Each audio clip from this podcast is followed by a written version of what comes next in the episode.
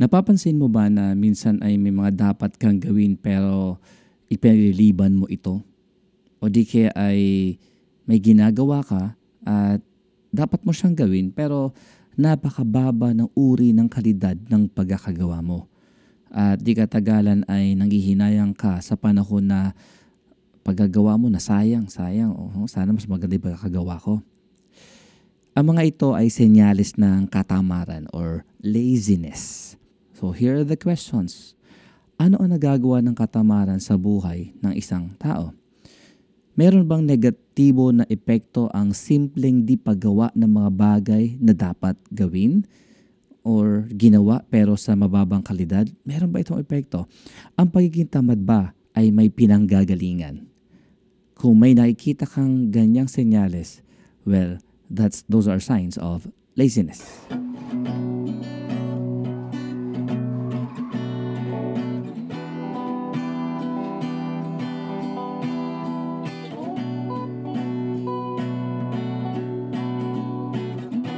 Hello, I'm Gina Samuel III. Ako po ang Senior Pastor ng UVCC Church. Welcome to Speak to Inspire, a podcast of the UVCC Church. Here in this podcast, we inspire you through God's Word towards a meaningful life. And welcome po sa ating episode 14, What Laziness Does to You. In this podcast, you will learn about what laziness does to a person, ano ang ginagawa ng, o ano ang epekto ng katamaran sa isang tao at meron ba itong long-term or short-term na effect sa ating mga buhay? Kailangan mo malaman kasi laziness uh, can hurt you. So, if you are new to this podcast, please consider to follow or subscribe to Speak to Inspire. Uh, tayo ay nasa Spotify, Apple Podcast, Google Podcast at iba pa. If you have time, meron tayo sa Facebook at sa YouTube. Okay, this is a new concept na gusto kong i-lay down sa inyo. You need to overcome laziness by being motivated. Alam mo yun? Motivation comes from inside of you. It is not somebody who gives you motivation. People can give you inspiration, but they cannot motivate you. Ikaw ang mag-motivate sa sarili mo. And motivation ay uh, positive na bagay. Now, i-define muna natin yung pinag-uusapan natin dito about laziness. Sabi, ang laziness ay lack of motivation causing avoidance of doing something or doing it poorly. In Tagalog, ang laziness ay kakulangan ng motivation, yung, yung kusa. Ito ay nagdudulot sa isang tao na iwasang gawin ang isang bagay or gawin ng isang bagay pero ginagawa ito ng sobrang baba ng kalidad. Diba? And I have here a few verses from Proverbs, the wisdom book of the Bible, tungkol sa laziness. And let me uh, read this to you muna. Okay? It's from Proverbs chapter 6, verse 6 and 9. Sabi po rito, Go to the ant, you sluggard. Sluggard is lazy person.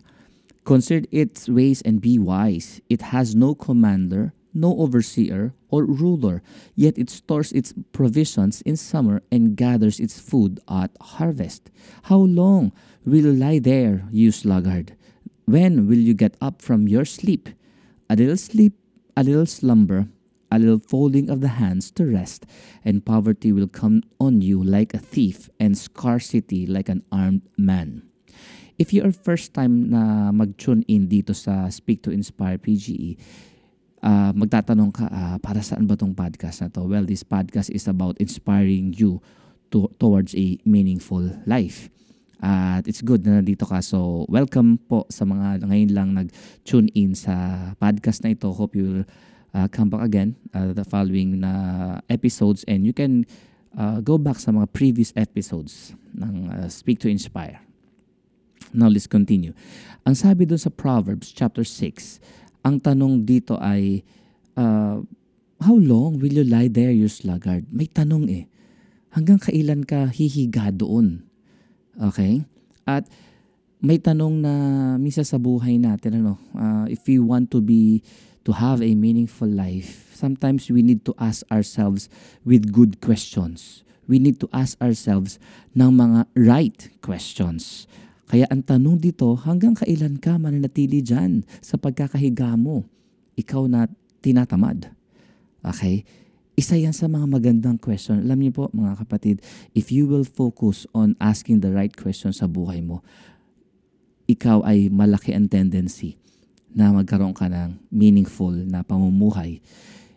Elsewhere, sa Proverbs pa din, may nakalagay naman doon tungkol sa isang mama na pinuntahan niya ang lupain o ang bukirin ng isang sluggard. At yun ay nasa Proverbs uh, chapter 24. At ang sabi dito, I went past the field of a sluggard, yung lazy person again, past the vineyard of someone who has no sense. Thorns had come up everywhere. The ground was covered with weeds, and the stones, stone walls was in ruins. I applied my heart to what I observed, and I learned a lesson from what I saw. A little sleep, a little slumber, a little folding of the hands to rest, and poverty will come on you like a thief, and scarcity like an armed man. So papansin po natin yung last two verses na yun ay katulad din nung nasa chapter o oh, nasa tama, chapter 6 ng Proverbs. Kumbaga, ang kahirapan ay pwedeng pumasok when you are a lazy person. Now, isa-isahin ko mamaya yan what laziness does to you.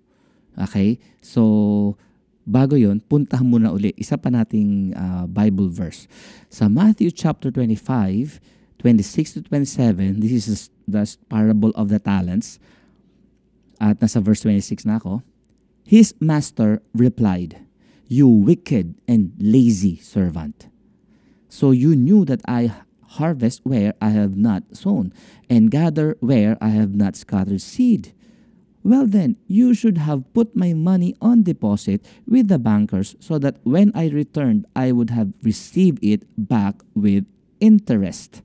So as you can see, even in the New Testament, in the words of Jesus Christ, sa story ng uh, parable of the talents, nabanggit din doon about a lazy servant. Now, magtataka kayo, may kinalaman ba ang, again, sa tanong ko noon, may kinalaman ba ang pagiging tamad sa buhay ng isang tao na, na walang masyadong meaning ang buhay niya? ang laziness ay isa sa mga pinakamatinding kalaban natin bilang isang tao. Laziness is yung lack of motivation. Laziness is about pag-iwas sa mga dapat mong gawin or ginagawa mo ang isang bagay pero ginagawa mo yun ng hindi bukal sa loob mo. And you will see yourself na, wow, ito pala yun. Right now, pause muna tayo saglit. Okay, let's pause for a few seconds. Kailangan mong ma-overcome ang laziness by being motivated. Yan ang uulit-ulitin ko in this episode. You need to be self-motivated. No one can motivate you except yourself. You cannot be motivated ng, ng partner mo, ng uh, asawa mo o ng parents mo o ng ibang mga tao. They can inspire you. Pwede ka nilang bigyan ng inspirasyon na parang, oh, ito ang pwedeng mangyari, ganun, ganun. Pero yung i-motivate mo yung sarili mo, ikaw lang pwede magkakagawa nun. If you are a person who is inspired, you can motivate yourself. Or either way, if you are motivated to do something, you will look for inspiration. Ulitin ko in Tagalog. Kapag ikaw ay isang taong na punong-puno ng inspirasyon, maghahanap ka ng paraan para ikaw ay ma-motivate mo o mabigyan mo ng uh, matinding push ang sarili mo. Or sa ibang salita, kung ikaw naman ay tao na self-motivated, you will look for people or situation or stories na pwede kang ma-inspire para lalo mong gawin ang dapat mong gawin. Okay? Ulitin ko ha. Ulitin ko. You need to be motivated by yourself. And you need other people to inspire you. And listen, listen to this. No one can inspire a person who is not motivated. Ulitin ko. No one, no amount of inspiration can inspire a person who is not motivated. In Tagalog, hindi natin pwede na mabigyan ng inspirasyon ang isang tao na hindi motivated siya ng sarili niya. Okay? Now, dito sa story ni Christ, nagbigay yung mama ng mga talents do sa tatlong tao. Isa ay five, isa ay uh, two, isa ay one. So sa sukat ng kakayanan siguro ng mga servants na yon, yung isa, hindi niya ginawa ang tama. Why? Wala akong time para explain yung buong story. Pero ang pinakapunto rito, he was lazy. Siya ay tamad. He is unmotivated. He does things poorly at iniiwasan niya na gawin ang dapat niyang gawin. So let me tell you five effects of laziness in a person's life. Okay? Una, laziness shows that you are unmotivated and uninspired ang iyong katamaran, ang katamaran ng isang tao ay nagpapakita na isang tao ay walang motivation at siya ay walang inspirasyon. Hindi siya inspired ng anumang bagay o anuman o sino man tao. Pangalawa, ang laziness ay nagpapakita na ikaw ay punong-puno ng hindi maayos na takot. Okay? Laziness shows that you are a, you are a person filled with unhealthy fear yung punong-puno ka ng takot. Takot na magkamali, takot na uh, baka mapulaan, takot na mapansin, and it affects you with laziness. Laziness can make you unproductive. Listen here, ang katamaran ay pwede kang gawing hindi mabungang tao. I mean, wala kang ma-accomplish. Kulang ang accomplishment mo sa buhay And sometimes, yung accomplishment ng iba ay pwede kang mayabangan sa kanila. Pero all along, you are lazy. Huwag nating hayaan na ang laziness natin ay hadlangan ka para maging productive. I mean, look at yourself. Tingnan mo ang family mo. Tingnan mo ang mga kamag-anak mo. Tingnan mo ang ang mga kasama mo sa church tingnan mo ang kasama mo sa trabaho o sa school. Is there somebody na, na hinahangaan mo dahil sa kanyang sipag? Find your inspiration from that person. Be inspired by, by that person. I mean, kailangan mo makahanap ng inspiration. And then, motivate yourself kung gusto kong marating yung narating ng tao na to, kung gusto kong magawa ang ginagawa ng tao na to, hindi ko kailangan mainggit. Ang kailangan ko ay gayahin siya dahil effective siya dyan. Hindi mo kailangang maging original para maging effective ka. Gets mo ako? Hindi mo kailangan maging original na parang tipong kailangan ako lang gumagawa nito para masabi kong effective ako. Hindi. You can be an imitator of somebody else and or some uh, of many people and then combine mo lang yun and then when you find your niche, yung makita mo yung talagang sayo na kaya mong tayuan, kaya mong gawin, then you are overcoming unproductiveness and you are overcoming laziness. 'Di ba? Alisin mo ang takot, alisin mo ang ang, ang pagiging unmotivated or uninspired kasi magiging tamad ka niyan. Ang sabi ng Proverbs, sabi niya, tingnan mo ang langgam. Bago pa dumating ang ulan, nagtitipo na siya during summer. Same is true sa buhay natin. Don't wait for problems to come bago ka mag-react.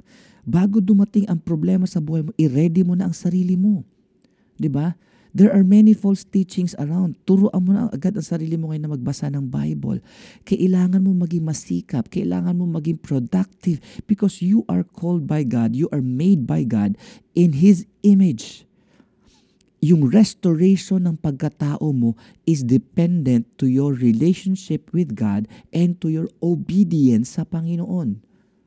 Gets nyo ako? Minsan, ang dahilan natin katulad ng tao na yung wicked and lazy servant. Sabi niya, alam ko kasi na, na ikaw ay taong mahigpit at ikaw ay kumikita sa mga uh, pa, pagkakataon na hindi ka naman nagtatrabaho. Okay? At ang sabi niya sa verse 25, Matthew 25, 25, I was afraid and went out and hid your gold in the ground. You see, kaya sa kaya niya nabigyan ng ng, uh, ng motivation ang sarili niya na maging tamad kasi takot siya.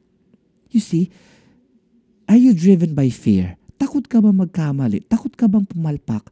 Takot ka bang gawin ang dapat mong gawin kahit alam mo ang dapat mong gawin pero pinapagliban mo? Idinadahilan mo di ka ready, busy ako, pero pinapagawa sa'yo ng Diyos yon. Well, br- my brother and my sister, think again. You have to overcome You have to risk. You have to overcome laziness. You have to overcome fear. Kailangan huwag kang maging matatakutin. Yung takot na itira mo lang ay yung takot sa Diyos. Takot na pag hindi ako sumunod, masasaktan ko ang Diyos. Okay? God wants you to obey Him, not for Him na mas maging Diyos. Kaya gusto ng Diyos na sundin mo siya at i-overcome mo ang iyong pagiging tamad hindi para mas maging Diyos ang Diyos, kundi ikaw ay maging better version of yourself. Many times you're naririnig sa akin yan. God wants you to be a better version of yourself. And laziness will hinder you to be a better version of yourself because you will be unproductive, you will be unmotivated, uninspired, and you will be filled with unhealthy fear. Ito ang pang-apat. Laziness can defeat your life purpose. Yung purpose mo sa buhay is important. Dapat alam mo kung kung ano ang pinagagawa sa ng Diyos. At kung alam mo pinagagawa sa ng Diyos, kahit na feeling mo hindi ka karapat dapat, feeling mo kulang ka ng resources, feeling mo hindi ka hindi ka hindi mo kayang gawin, hindi yun ang importante. Ang importante ay alam mo kung anong pinagagawa sa ng Diyos. Because God will provide the skills and the resources and the talents para magawa mo ang dapat mong gawin. 'Di ba? Pero, minsan, ang, ang ano natin ay, we are defeated by laziness. Ang pagiging tamad natin, hindi ang pagiging mahusay natin, ang nagiging dahilan kaya tayo naging unproductive. Sometimes it's laziness. Tsaka na lang, next time na lang, di ko pa kaya. Siya na lang muna. ba? Diba? Kaya sa mga taga UVCC dyan na tinatawag ni Lord para maging small group leader, nako, wag mo na ipagpaliban. Go. Gawin mo na. Be trained. Be, be immersed dun sa ministry na ito. Okay? And overcome your laziness. Okay? So, ulitin ko. Number one, laziness shows that you are unmotivated and uninspired. Number two, laziness shows that you are filled with unhealthy fear. Laziness can make you unproductive. Number four, laziness can defeat your life purpose. And number five, laziness can make you poor. Sabi nga ng iba, hindi kasalanan ipanganak ng mahirap. I mean, financially poor and materially poor. Pero kung ikaw ay namatay na mahirap, may kasalanan ka na. Kasi bakit? You are made in the image of God. Hindi ka kinreate na maging tamad. Ikaw ay kinreate para maging productive. Ikaw ay kinreate na magkaroon ng bunga ang iyong mga ginagawa. You are created to flourish, to expand, to be a better version araw-araw. Pero kung puno ka ng laziness, okay, nako, yan ang problema. Laziness is just one of the hindrances for you to be, uh, to, for you to live a life that is meaningful. Now, here's the solution. I will end in a few minutes. Here's the solution. You need to overcome laziness by being motivated being self-motivated, ulitin ko, you need to overcome laziness by being self-motivated and being inspired by stories of people who succeeded and dagdag na rin natin yung mga kapalpakan ng ibang tao sa paligid natin at sa mga nababasa natin sa Bible. Iwasan natin yon. Okay? If they are lazy, don't be lazy. If they are uh, productive, gayahin natin sila. So there are lots of stories in the Bible para ma-inspire tayo towards overcoming laziness. And you will be motivated, And most of all, you will have a meaningful life. Gusto mo ba ng meaningful life na hindi imbierna? One of the things is that you need to overcome laziness. Hope this episode helped you. Marami pang mga pag-uusapan tayo ng mga hindrances to a meaningful life. I believe you will you will be an overcomer of our laziness. This is Gene Estrabon and you've just listened to Speak to Inspire, a podcast of the UVCC Church. Till next time, God bless.